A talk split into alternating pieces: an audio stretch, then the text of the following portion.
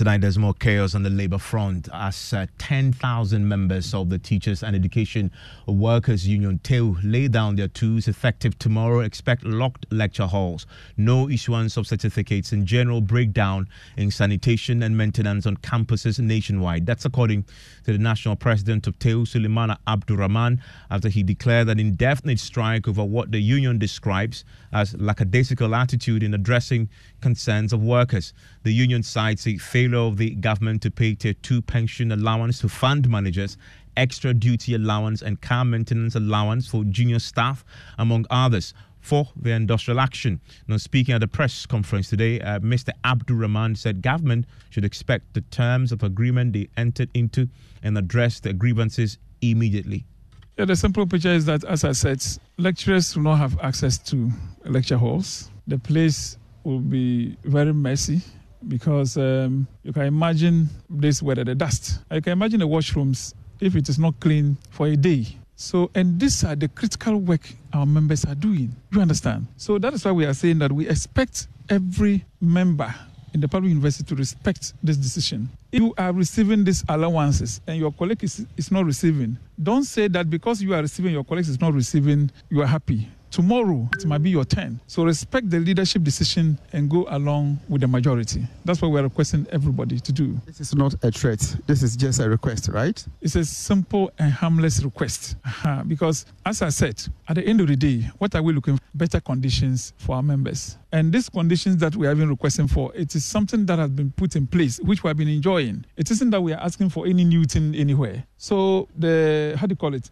Government team might be looking at the issues as if we are requesting for something new. No, we are only requesting that government should respect the status quo and allow it to allow sleeping dogs to lie. Let me put it that way. Because at the end of the day, if they did not do what they are doing, what is happening today wouldn't have happened. So, for how long has your TEU Ghana endure uh, this situation where you are not giving what is due you, for instance, the extra uh, duty allowance uh, and so on and so forth? Yes, these issues came to our attention. That was last year, and you remember, in the, all the labor unions were on strike at the time. That is UTAG, GAUA, TEU Ghana, and then SSA UOG. So, uh, in the course of deliberations at the Labour Commission, NLC, NLC directed that government should pay the, mainten- the vehicle maintenance allowance and the off-campus. That was the key issues. But we tabled issues concerning our members, like this issue that you have just asked. And NLC told us that, okay, they are asking us to call off the strike, but early 2023, we can put in a request to make sure that all those issues should be addressed. Well, he's expecting that the impact of their strike will begin to be felt tomorrow. I can assure you that there are over 10,000 members in the public universities across the whole Ghana. So from tomorrow, the whole country will know that whether we are on strike or we are not on strike. Because we were still at the workplaces, that is why people were not seeing the seriousness. You know, GAUA and SSC has already declared a strike and they are on strike. But because we were at the workplaces, the impact wasn't there. Government was not feeling the heat. But I believe from tomorrow going, government will feel the heat and they will do the needful. Even though we do not wish to embark on a strike. But as I said, when you are being pushed to the wall, and the only option that you have is to respect the voice of the members by putting down your tools, which we have done. That is it. So, how then do you ensure compliance of your members, especially when you say this is nationwide? It's compulsory for all members to join the industrial action. Yes, we are going to make sure that we have task force across all the university campuses. We have local leaders across all the public universities. So they will make sure that they put in place the task force to make sure that they monitor for everybody to comply with the strike action. And of course, we have also taken into consideration that if you look at the public universities, those who are keeping the place safe is the security. So we have the view that the strike is in stages. For now, we are asking the security to remain at post. Let's bring in the executive secretary of the NLC, Ofosu Asamoah, joins us right now. Uh, thank you very much for your time. Uh, you had the National Labour Commission. What do you make of the strike call today by TEU? I really don't think the strike is needful because um, they were at the Labour Commission. They brought their petition. They themselves were there with their leadership they agreed that in terms of their allowances, the opening statement of the Mr. Adonko of Senior Staff Association said that the issue of the allowances have been resolved. What was left was the tier two, which had no government that going to pay to their fund managers. And that one was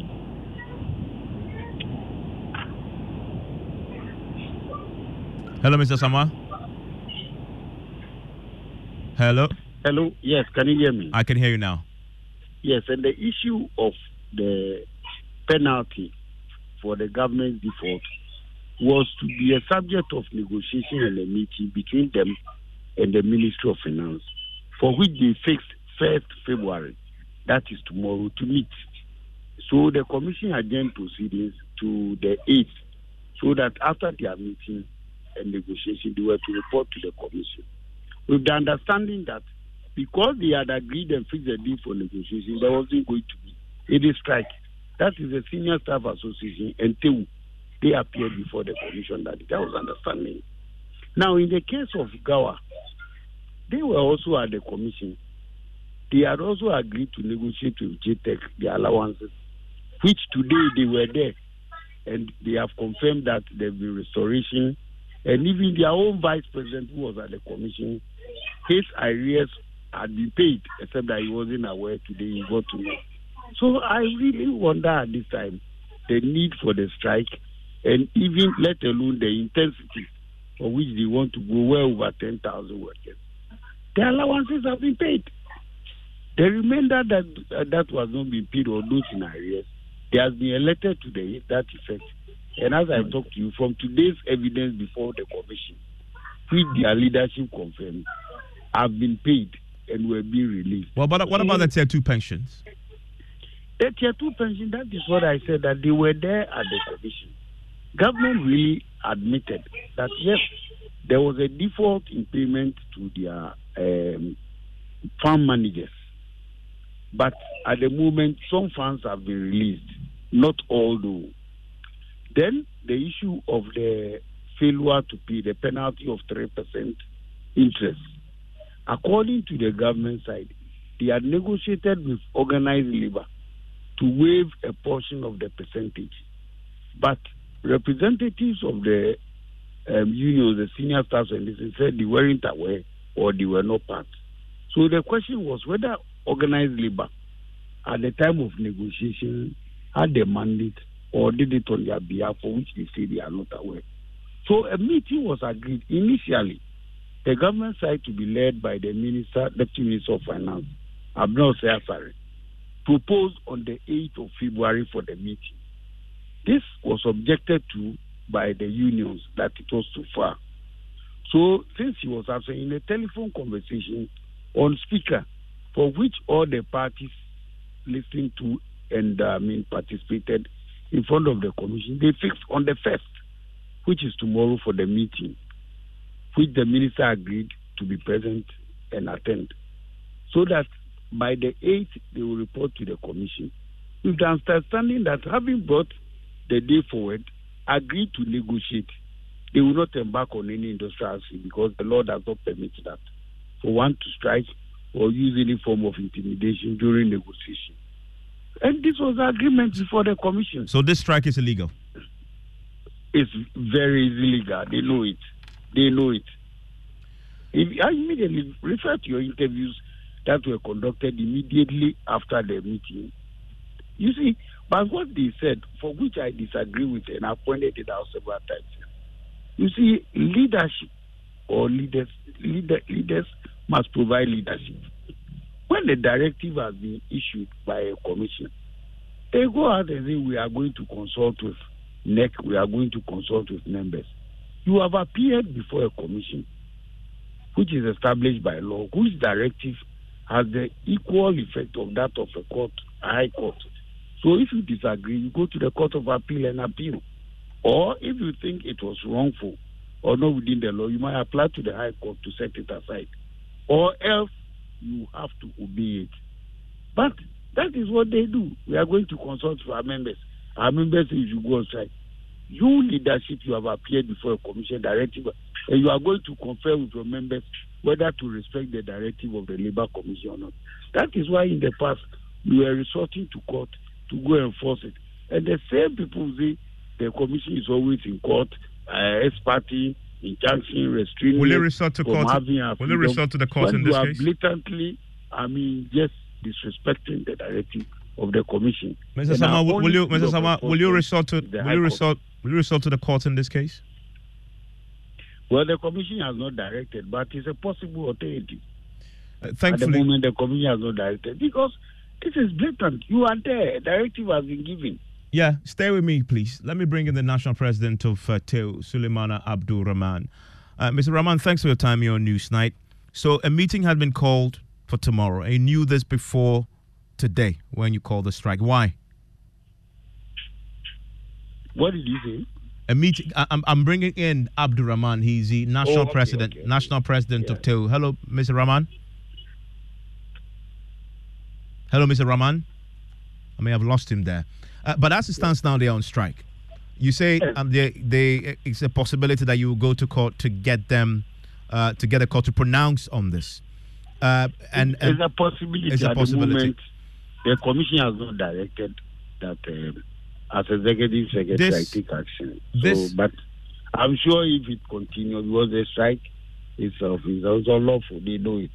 this engagement, this engagement tomorrow, this engagement Yeah. tomorrow, though, We hope they come out with something positive. this engagement tomorrow, though, isn't it coming too late in the day? And that's the that's the main problem for the workers. It is not coming that too late. that that the NLC NLC knew all along that these challenges were there. The tier two pensions have not been paid to fund managers, and not enough action was taken to compel the government to do the right thing. No, no, it is not for NLC to be blamed for any decision. The parties came before the commission, and they themselves agreed that two issues, one has been resolved. It is left with one. Now we are going to meet to see if we can resolve it on the first and report back to the commission on the eighth. And then the commission grants you your request. Then you go and declare strike. And you see the commission, what did we do? Uh, an action too late. What That's action? By allowing them to go and settle Uh, I was speaking. or negotiate. I'm The on- commission cannot be blamed for anything. The commission cannot be blamed for anything. We can at best be congratulated and encouraged to do when it comes to allowing parties to settle their differences amicably, for which the results are acceptable, easily acceptable to both parties, rather than imposing um, the commission's decision and directives on them. That's what we just did. Yes, Amma, thank you very much. And that's uh, the executive secretary with the National Labour Commission there. I want to bring in Labour analyst Austin Gamey, who joins us on the line right now. Mr. Gamey, thanks for your time here on Newsnight. You're observing what is unfolding on the Labour front, the first month of the new year, and you predicting that there could be more this year. Why? Well, as you can even observe from from what uh, the executive secretary said, even when uh, the flowery statement he made about the matter had been resolved and the rest arrangements have been made to be resolved, and yet they are still on strike, and others are threatening to also go on strike. Uh, organized labor has laid uh, some uh, fatwa on the head of government that they will do something. So clearly, uh, what else could could, could be uh, said than to say that there is more? I wish we don't have it at all because we need peace, industrial peace, to enable the government to function well. The government needs to be proactive based on what you're saying. What more can they really do, considering that we have clear financial constraints? It all boils down to ability to pay. The matter is not so much sometimes about money. It's about the way you engage. In industrial relations, you don't wait for a matter to confront you. You have to confront the matter. You have to be very frontal and and and, and move ahead with a light of speed, you know, speed of light, if you like, to go and meet the parties whom you know are aggrieved it's not like they don't know. The employer is aware that people have got concerns. You know, when you have an arrears which is standing for six months, 10 months, one year, the way to go is to engage the people and explain to them what you can afford to do, have a payment plan, and begin it. And, and that's how it should be done. But if you think that you have to wait till they come to confront you, union don't you don't have to wait for union to come and meet you. You have to be frontal with it. That's how it is. Okay. Uh, Mr. Austin Gamey, thank you very much. And thankfully, uh, we can now hear uh, from the uh, TEU president who's now joining us, is the national president, Suleimana Abdul Rahman. Uh, Mr. Abdul Rahman, thanks for your time. You're welcome, and thank you so much for having me. So, we just spoke to the National Labour Commission Executive Secretary, and it's clear that this meeting that has been called for tomorrow, you knew about it before today's declaration of a strike. Why? Why did you have to call a strike when a meeting has been called to resolve the same issues you've called the strike over? Thank you, Ivan, for the opportunity. And for me to be emphatic, we have not been invited to the Labour Commission as far as tertiary education workers union of Ghana is concerned. Um, we wrote to the National Labour Commission and copied the government agencies, giving government an ultimatum from 22nd of January 2024 that if we did not hear anything from government uh, in respect of the issues that was tabled in the press release, we're going to uh, declare an indefinite strike on 1st uh, February 2024. And as we speak, we have not received any invitation from government. So if uh, the executive secretary is saying that we were invited and we know what is happening at the Labour Commission, then I beg to differ.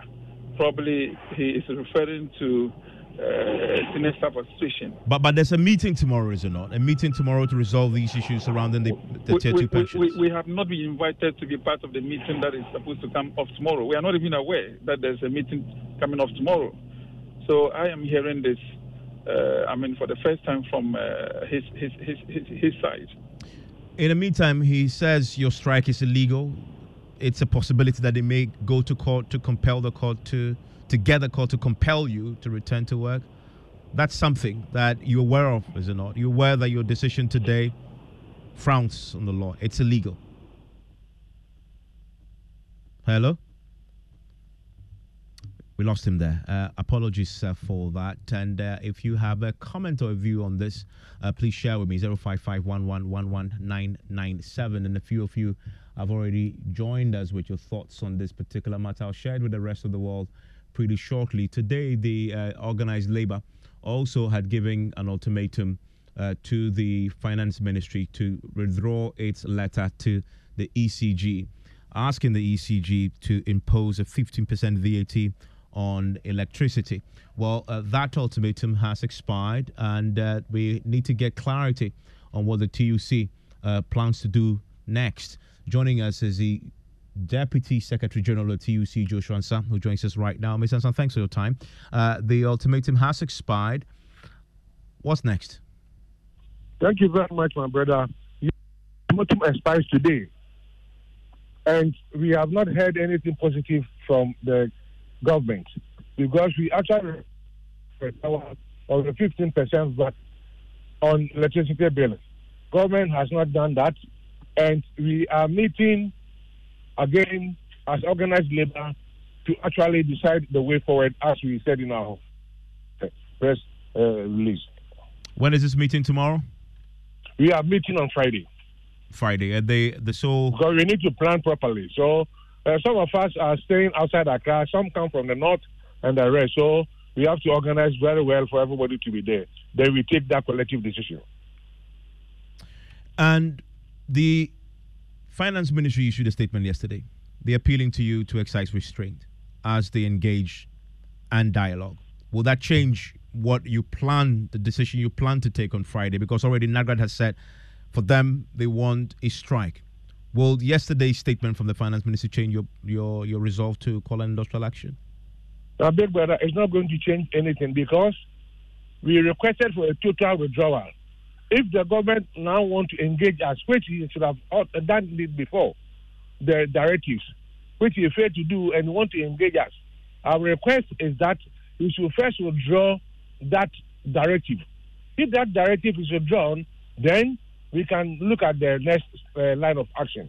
But as it stands now, as so long as the, the, the, the, the directive has not been withdrawn, the organized labor stand by, stand by its uh, word that we will advise ourselves. That is why we are meeting on Friday to actually uh, take a, a, decision on that. Thank you very much. That's uh, the Deputy Secretary General of the TUC, uh, Joshua Ansanda, talking to us about the position adopted by organized labor, uh, asking government to withdraw a letter that had been sent to the ECG for the imposition of 15% VAT on electricity. Uh, when they take the decision on Friday, we'll let you know. You're still live here on Newsnight on Joy 99.7 FM. Now, the Office of the Attorney General has thrown a challenge to the Office of the Special Prosecutor to justify his call for more autonomy. Now, the Special Prosecutor, Kissi Agyebeng, earlier this week proposed inclusion of his office on the Judicial Council among a raft of suggestions he believes will strengthen his outfit in his fight against corruption. Now, speaking at the roundtable discussion on corruption organized by the Center for Democratic Development, he suggested that aside from the state expanding the scope of his powers, his office must be entrenched in the Constitution, similar to the Attorney General's office. What can be done to strengthen the OSP? Okay, why don't we start by entrenching it? Why don't we write it into the Constitution? Why don't we enlarge its powers? Why don't we insulate it from political marginalization? Why don't we insulate it from reprisals? Why don't we assure flow of resources to the office? Then also I'm thinking, why can't we include the OSP in the membership of the Judicial Council, for instance? These will let it sit firmly in our estimation well, Attorney General is tonight raising fundamental questions about these demands made by the OSP. Listen to the Deputy Attorney General, Alfred Tuah-Yeboah, who spoke on PM Express last night. Yeah, I've not examined that proposal. I think there's a constitution that we need to look at. If there's a justification for it, why not? But I think it's something that we need to look at. And if it's, it's something justifiable, we may want to include the office. But one may also ask, why are we also not including, for instance, Commission of Human Rights and Administrative Justice? Why OSP? Why not the other state institutions? So these are the questions that we may also want to interrogate and see whether that suggestion is something that we, we need the, sec- the second suggestion he makes is that entrench his office in the constitution. So just the way you have the, the attorney general in the office, and so that you, you take him completely apart from the from from the uh, your office, your the, the attorney general's office? Uh, it's something that, that can be done, but are Ghanaians ready for it? Are ready to go through the the, the, the provision, the, the, the, rigors of the constitutional amendment? And are people ready? Are Ghanaians ready that that office should be mentioned the constitution? Then why not the other institutions? I think these are some of the. We may want to be part of the constitution by constitutional creature, but if you ask me now, I'll say having created the OSP through an act of parliament, if anything at all, there must be a constitutional amendment to take away the power of the Attorney General when it comes to corruption cases from that fundamental point and then leave the OSP as, as a creature of, of, of, an act of parliament, but not the constitution. Okay, uh, interesting points there, and that's something that we'll be exploring a bit Well, meanwhile, former MP for Tamale Central, Nusa Fuseini, who used to be the ranking on the Constitutional, Legal and Parliamentary Affairs Committee, in Parliament. The committee that crafted the OSP Act says the OSP has no grounds to make the request he made yesterday. To what purpose? So that he can influence the judges? Well, it insulates him, he says. He says what? It insulates him. Just, just like the judges are insulated. It's insulated already from political interference. It's given financial independence. It doesn't need the Attorney General to to sign for the release of his money. Uh, he has operational independence. He doesn't need to a fiat of the uh, Attorney General to initiate an action uh, dealing with investigations of corruption. That is mandate. we don't we don't think that there is any. I, I sitting from uh, afar and watching the special prosecutor, unless of course it's not telling us the whole story. but when we're crafting the the legislation, we were mindful of the fact that you needed to insulate the office, and we took steps to do that in the law. He also says the office must be entrenched in the Constitution, similar to what you have with the Attorney General's office. Well, you can't entrench all institutions in the Constitution, can you? Well, but this is a special vehicle uh, designed to yeah, deal with corruption. One of the biggest challenges we're facing in this country. Why not? So the special vehicle came about as a result of the inability of the Attorney General and Minister of Justice to prosecute corruption and corruption-related offences. So we needed an act of parliament to be able to establish an office that will deal with the, the canker of corruption. Because we realized that the Article 88 vested pros- uh, exclusive prosecutorial, prosecutorial powers in the Attorney General, and the only way that we were going to establish an office, uh, one to uh, the Constitution, was to establish an independent uh, or special prosecutor's office and insulate that office. We had to navigate a very, uh, I mean, rough road, thorny road. I mean, narrow. Uh, I mean, uh, I mean, if you want edge to be able to establish that office, and we took steps to ensure that he didn't come under the uh, the influence, direction, uh, and control of the attorney general. But, but, he still draws his powers from the attorney general, and God forbid if you have another president who comes in that doesn't believe in the concept of the OSP and himself doesn't believe in the war against corruption, decides to withdraw that power, what happens? Well, he shares, he doesn't draw his power from the Attorney General. He shares some of the Attorney General's powers. He doesn't want to share. He wants to have his own constitutional provision that puts him in there. So we say that, well, demonstrate that you can work even in this uh, limited, narrow uh, uh, scope that you have been given. And that day is Inusah Fuseini. Uh, he is a former ranking on the Constitutional, Legal and Parliamentary Affairs Committee on the subject of the OSP suggestions yesterday uh, that uh, he be included on the Judicial Council and also his uh, office entrenched in the Constitution.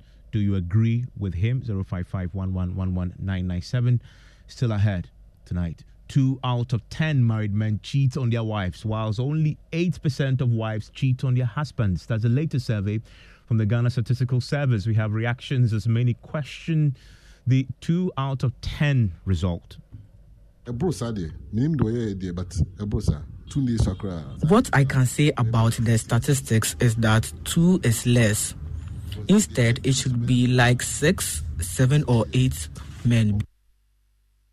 And George Wiafe is joining me uh, with Business Nine. George, all day, this is uh, triggered. A, I, I, am on one platform and someone asked that it appears 95% of men are, are lying. But I mean, interesting, the other bits about uh, people having unprotected sex, you know, and it's, it's, it's quite interesting. Yeah, that too know? has become a, a major issue. Mm. Uh, and, and if you also follow the other uh, key findings in this, it raises a, a bit of uh, a bit of uh, you know worry, if yeah, you like, yeah.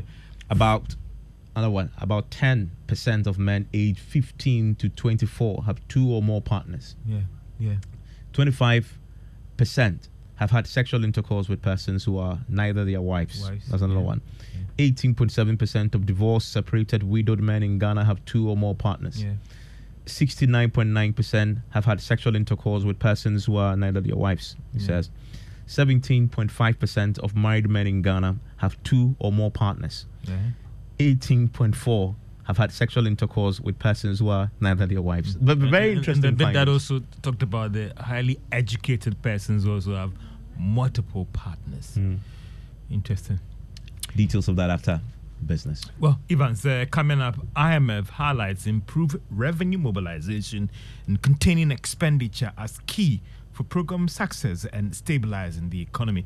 And cement sales hits its lowest since 2021. But what is causing this and how can it impact the economy? The business news on Newsnight is brought to you by MTN Business. Welcome to the new world of business. Kingdom Books and Stationery, Syntax Tanks, and the Pepsodent Herbal and Charcoal. You're welcome back to Business on Newsnight. Now, take steps to improve revenue and contain expenditure, especially in an election year. Now, that's the warning coming from the IMF on what government must do to aid program success and enhance economic stability. There is more in this report. These concerns were captured in the IMF staff report that was sent to its board as part of Ghana's program review this month. The fund and the report once again raised concerns about the country's low tax levels when it comes to the total value of the economy and what some economists will describe as the tax GDP ratio. The IMF is therefore making a case for government to do more when it comes to instituting measures that will help improve Ghana's revenue situation. The IMF argued that the success of this IMF program will largely depend on significant domestic mobilization and government's ability to control spending. But at a time that there has been a lot of pushback to government efforts to increase taxes to improve revenue, can we say that Ghana's program with the IMF could be at risk? But what about the argument that maybe government must do more to control expenditure, especially in an election year? And that is the Business Desk report. Mobile money operators are warning that over 80,000 persons risk being pushed out of business the telcos go ahead with plan to block all accounts that are not linked with the Ghana card. The telecoms are saying they will block any agent that have not linked their mobile SIM cards and account with the Ghana card. That is from tomorrow. The operators say giving them more time will help save a lot of businesses. Dela Bochi is president of the Mobile Money Agents Association of Ghana appeal to the authorities, that is the GRA, network providers, that is the, our principals, and then those who matters to uh, hold on so that we will get back to the drawing table to know and understand some of the things very well. This is purely miscommunication because if they should go ahead and they block all the SIMs, uh, about 60% of agents will be going out of business from tomorrow going. Because only some few people who, when the GRA started the deductions, rushed to the banks for uh, that reconciliation. Only some few, those who go to the bank. But what about those who don't go to the bank? And they are more than those who go to the bank. So it means that those people will be going out of business from tomorrow going. Dala Bochi is president of the Mobile Money Agents Association of Ghana. Meanwhile, the telco said there will still be an opening for the agents to register from tomorrow. According to the Bank of Ghana, there are about 619 active mobile money agents in Ghana today. Now, cement sales in the country have hit its lowest since 2021. This was captured in the latest Bank of Ghana's economic and financial data ending January this year. There is more in this report. In 2021, cement sales in Ghana was pegged at over 300,000, but it appears it has dropped to a little over 200,000. There is no official reasons for this drop, but industry analysts have linked it to the recently stalled projects in the country. This was as a result of delays by government in reaching a deal with its bilateral creditors on proposed terms for the debt restructuring. Industry sources say the bulk cement purchases often come from the road construction sector. Therefore, any further freeze in these projects will impact badly on the fortunes of cement companies but with news that road projects could be resuming soon after Ghana secured a deal with its bilateral creditors, cement sales are expected to see a boost going forward. And that is a business tech report. Now, energy analyst and director of the Institute of Energy Security, that is Nana Amoasi, says the Gold for Oil program hasn't done much to reduce prices of petroleum products at the pumps. It follows revelation by the Bank of Ghana Governor Dr. Ernest Addison that they will still decide on terms for participating in the program. It's coming on the back of push for Ghana to review its stance after the country signed up to the IMF program. Nana describes the review as timely? As at last, when we did check um, the importation against the market, and I'm talking about the importation of fuel, you know, reference to the Gold for Oil program, to the entire market volume, we could say that the Gold for Oil program was contributing roughly 17% of uh, the importation of product that we need in the country. This is not significant in, enough to induce the market uh, and, and the prices. And so we can't say the Gold for Oil program has achieved any uh, purpose as to relative to uh, fuel price on the Ghanaian markets. What we know is that over the past eight months, prices of petroleum products on international markets have been dropping. And so if you manage well your own forex, then of course um, we will have some reprieve or some form of cushioning on the Ghanaian front. So we can't say the Gold for Oil program has done much to fuel prices in the country relative to uh, the volume of importation. Director of the Institute of Energy Security, Nana Amoasi. Now, the Senior Vice President of MTN Group, Ebenezer Santichum, is making a case for the academia to push hard for industry on support of research papers and work. Mr. Chum argues that the academia may also have to look at how they can collaborate in the area of joint sponsorship. He was speaking at an industry academia interaction on a way of collaboration at ISSER in Accra today. Why don't we even come together?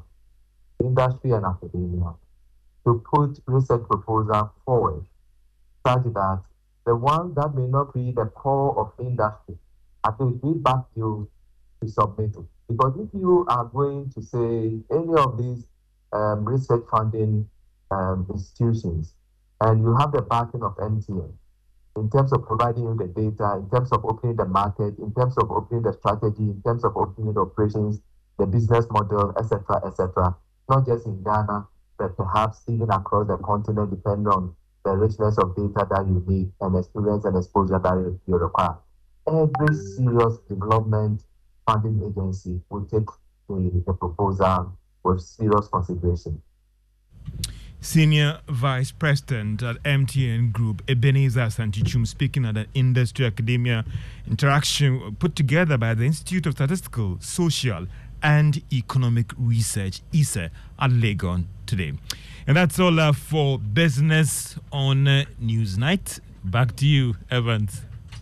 And John, thank you very much. And to that story now, so the story that uh, is taking social media by storm. There's a lot of talk around this, and uh, let's focus on that 2022 Ghana demographic and health survey, which is generating a lot of talk tonight. Some findings from the survey review that two in every 10 married Ghanaian men have skipped the marital bed for some extramarital frolicking. Now, according to the survey, 17.5% of married men in Ghana have two or more partners who are not their wives, and 18.4 of the married men have had sexual intercourse with persons who are not their wives. Now, meanwhile, about 10% of men and 15, age 15 to 24 have two or more partners. 35.2% have had sexual intercourse with persons who are not their wives. Michael Pania is with me in the studio with more on this. Now, we understand the sample size captured Ghanaians between the ages of 15 and 49. Let's do a, a, thematic breakdown of the findings. Let's start with the sexual status of men and women between the ages of 15 and 24. So, Evans, about three out of 10 females in this age bracket confirmed they have had sexual intercourse with men who are not their husbands. Now, about 14% of these young females said they did not use a condom in their last sexual intercourse. On the other side, about 25% of Ghanaian men in this same age bracket keep more than two sexual partners, and three out of ten did not wear a condom during their last sex. Now, there's also an interesting bit about educated men and the urge to have multiple sexual partners. Tell us more. So, Evans, it, what we know from the data is that four out of 10 Ghanaian men educated above secondary school level have two or more sexual partners. The inverse is also true for women. How about the cheating squad? so, Evan, so we know that 18.4% of married men cheat. Now, 4% of married women in Ghana also cheat. Okay. That's what we are told. So 18.4% for married men and 4% just 4%, yeah. Uh, for men. And there's a, there's a whole controversy around this particular subject. We'll share a few of your messages on our WhatsApp and social media pages pretty shortly. But apparently, yeah, Papani, urban married women like to use the pull-out method of contraception more than rural married women. Yes. So the, the use of a traditional method of contraception in Ghana is higher in urban areas. That's 10% than in rural areas. That's just about 7%. Now, the study found that the use of a condom method of contraception among currently married women is slightly higher in rural areas than in urban areas. Now, among currently married women, the injectables and implants are the most commonly used modern methods followed by the pill, which is about 4%, and female sterilization, 3%. Now, overall, 36% of currently married women are using a method of contraception, contraception. That's 28%, are using a modern method, and just 9% are using the traditional method, Evans. Well, some of you have been reacting to this particular finding about cheating. Listen. That's a, a, a modern a bro. What I can say about the statistics is that two is less. Instead, it should be like six, seven, or eight men because most married men have side chicks. But two days come out like two out of ten cheat, which for me is normal because two is just a basic number is even below basic. Um, I know colleagues. Okay, some colleagues do it. Some do it for fun.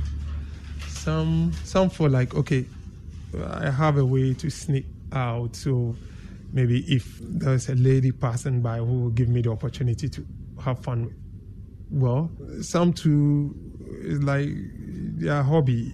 They do it. They feel free to do it, even if their wife. Is, some their wife knows like their husband step out and. Uh, as for me, I will cheat on my woman based on his, I mean, her character. Oh, we met me as a brother because member be brave or her, or more year and so more. Imagine say a corner bonnet. It is difficult to come across a faithful married man nowadays. Open. obi a waware srem girl ohu ɔba kɛse a ɔpɛ no nti akɔnɔ bɔ ne Well, the latest demographic survey on health reveals males and females between the ages of 50 and 24 are keeping multiple sexual partners. That is established now. But even more troubling is that they are also engaging in unprotected sex. Uh, the director in charge of demography at the Ghana Statistical Service, Odai JB, provides further clarity. We also look at uh, those uh, having uh, multiple partners and the use of condom. Yes, because that will protect you from getting an infection. So that one too, uh, we're supposed to for the uh, what is called the women 15 to uh, 24. 24. Yes, it's 23 percent. 23 don't use condom. They, no, they use the condom. Okay. It's supposed to be it's supposed to be 100 percent. Right. So we ended up only uh, what is called 23. So about about 77 percent did not use the condom. But are they aware of the existence of female condom? Yes, they, they, they are aware because the Ghana AIDS uh, Commission and other partners, uh, the National Youth Control this thing, they have been what is called um, promoting, Promoting the the, use use of of condom. another preventive uh, uh, mechanism to help uh, reduce infection. I'm interested in the outcome of the males in this uh, category. Yes, for the that one they are 34.5, so it's higher than the the what the the, the women. Uh, And uh, I'm delighted to say that I'm joined in the studio right now by Assistant Chief Statistician at the Ghana Statistical Service, Godwin Odaijebi. Uh, thank you, Godwin. Right. Happy to have you in the studio. Yeah, same to me. Uh, I'm pretty sure that you've seen the uh, reaction to the results you put out. Uh, the, the first one, the first one that has generated a fair bit of controversy, is this one that found that two out of every ten Ghanaian married men cheat. Many say on social media, and this is trending, that this is grossly understating. What what do you say to that? Right. Uh, I think thanks for the opportunity. And uh, for Ghana Statistical Service, in our report, uh, we didn't state that that percentage are men who cheat on their wives or something of that sort. We only put in the statistics to indicate those who are into multiple partnership, either those partners are neither their wives or husband or live together. So that is the figure that we came up with. Okay. How first of all, I'm curious.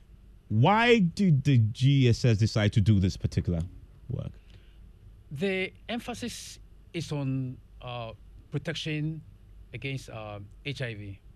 Mm. So we ask whether you have a partner or aside this partner, whether you have another person. And these partners that you've indicated to us, whether in the last 12 months, during your last sexual intercourse, whether you use a condom or not. If you use a condom, then it is to protect yourself against this because you are you are into high risk sexual intercourse because you don't use the condom or because you have two or more partners. So you have to protect yourself. That is the reason why we ask those questions. Okay. And then you also found that 17.5% of married men in Ghana have two or more partners who are not their wives or they're not also living with. I mean that that that one also is one that that's that has raised a few eyebrows uh, as far as your your survey is concerned. And then 18.4 of married men have had sexual intercourse with persons who are not their wives. 10 uh, percent of men aged 15 to 24 have two or more partners. Um, and were people comfortable talking to your, you know, your workers on the ground when you asking these questions? Yes, before we go to the field, uh, we train ourselves. We prepare the field officers on how to ask the question. First of all, you need to seek uh, consent so that the person, the respondent, will have confidence in you.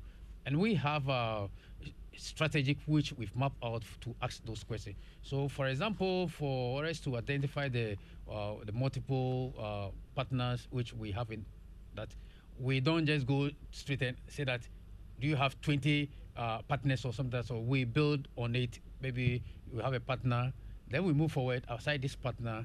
Do you have another partner? So it's like uh, we prepare the respondents to answer the questions. Okay, so what's what's the population size? Of Ghana. No, I mean the, for this for this particular work that you did. How many people did you sample? Yes, we we we we we, we talked to um, uh, we talked to just a minute. And this was across the country, I believe. Yes, across the country. Mm.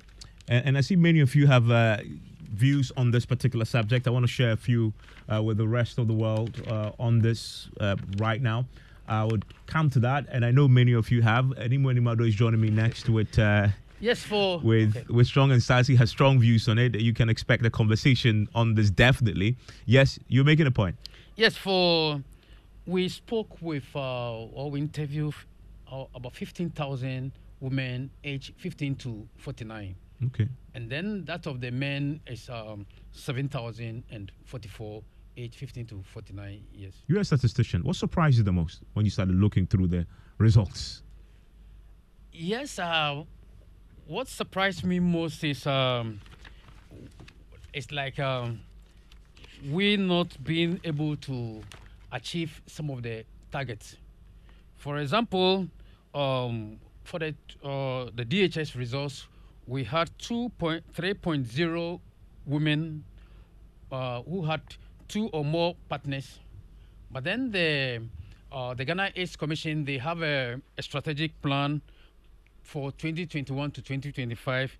They have a target that uh, at least we should have we should we should we should have 2.2 women who have two or more partners. But the results indicated that three percent, meaning that we've missed the target. Taking the men two into consideration, the results shows that about nine, about ten percent of the men had two or more partners. But then the policy target for 2022 is 7.7. It means that both women and men, the target to reduce the number of uh, uh, men and women having uh, uh, two or more partners, we missed the, the target. So we so missed that is why as, uh, that is one thing because w- what we are doing here, we we doing it, getting the data for program managers and implementers, policymakers to use that information. So whatever they've, they've targeted, and if we miss it, then it's a challenge for us. So meaning that they have to go back to the drawing board and then rework things. Yeah, and uh, a friend of mine passed a comment. He says when the controversy erupted around two out of ten married men cheat, and they believe it's uh, quite understated, they say maybe the current economic conditions is impacting on the ability of the men to get more, and maybe that's what Yeah, so reflected, as I- as I said reflected we- in the in the low numbers. As I said earlier, we didn't even mention that men cheat. Eh, of course, I mean, but if the person is married Yes, and is, we have we multiple ju- partners, We just want to go with our data. Yeah, I know. We don't want people you, to you, you, you said you said multiple married man with multiple partners. That definitely, uh, in fact, means more than two. Yeah, so let's go and use the, the terminology which we, we, we he wants to use the terminology. Thank you very much, sir. Thank you, too. Uh, that's there is the uh, assistant chief statistician at the Ghana Statistical Service, Godwin Odai JB, uh, talking to us about this very interesting survey that has been released today by the Statistical Service. And uh, guess who's joining me right now? Uh, hello, Ms. Bao. Yeah, Ivan. Have as you seen the data? Yeah, I've seen the data. Uh, seen did you data. check if uh, any of that uh, you know reflects on something that you're very familiar with? Um, um, absolutely not. It it's unrelated to me in any way. I, I didn't know that you just- you know. unrelated in any way. But yes, What do you- what do you have in sports? Well, just some fallout from the AFCON budget that the government and the Ghana Football Association uh, prepared. Uh, that's the budget prepared for this year's AFCON, and is the National Communications Officer of the NDC, Sammy Gyamfi, who is now calling for a bipartisan investigation into the budget and related expenditures for the AFCON tournament. Well, he argues that a brief analysis of the budgetary allocations of other participating countries in the ongoing tournament reveals that um, the government engaged in wasteful and irresponsible spending, and especially during these economic uh, challenging times. And uh, he made this known in a Facebook post earlier today, stating that the government attempt to equalize the issue is deceptive and emphasized that Ghanaians are demanding accountability. Uh, he therefore urged the government to urgently initiate a bipartisan probe into the matter. Well, let's just stay on football because Ghana has emerged as the seventh country to transfer the most players as contained in the latest FIFA Global Transfer Report. A total of 630 players from Ghana engaged in transfers during this period, marking a 19.1% increase from 2022. My colleague Daniel Cranton has been studying the numbers and came to with this report. I'll leave that with you, Evans. A total of 630 Ghanaian players were involved in transfers over the period, representing a 19.1% increase from 2022. The top 10 nationalities in terms of the total number of transfers in 2023 saw Ghana and Nigeria emerge as the only two African countries represented in that bracket. While the two West African countries made the top 10 in terms of the number of transfers, the top 10 spots in terms of spending were still held exclusively by nationalities from South America and Europe. Transfers involved involving Ghanaian players raked in $162.9 million, ranking 20th overall, with Nigeria ranking higher in 15th place, raking $189.1 million. Kudus Mohammed's high profile transfer from Ajax to West Ham United for $48 million represented a huge chunk of Ghana's overall figure. Ghana also saw a 36.8% increase on transfers in women's football, ranking 8th overall with a total of 52 players involved in transfers.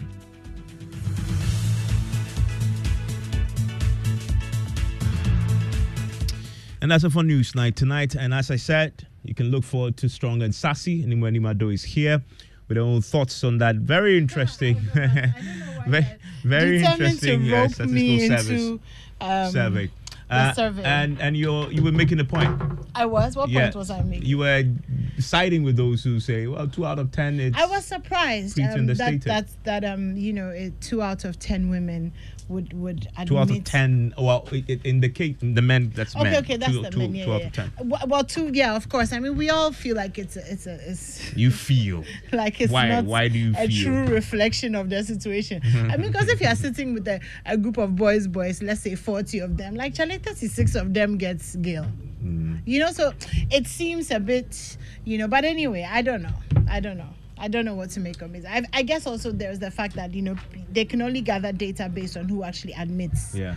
But what do you make of this though? Four percent of married women in Ghana cheat.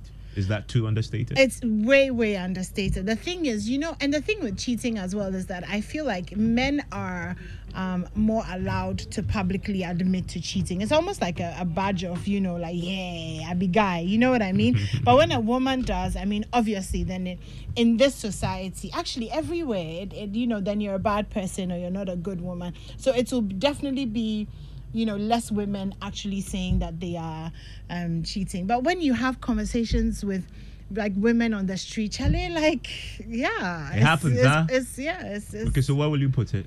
for women Anecdotally, yeah. four percent oh i would put it at least about maybe 45 Woo! yeah yeah That's which a is, lot. which is about four out of ten or even maybe five out of ten And the men? Oh, as for the men, dear, like maybe eight. I think the men maybe eight out of ten. Even the Bible says, "Who can find a faithful man?" You know. So Oh, hmm. yeah, Preach on, sister. I'm really not. So that's it. What's happening? What's happening on uh, Strong?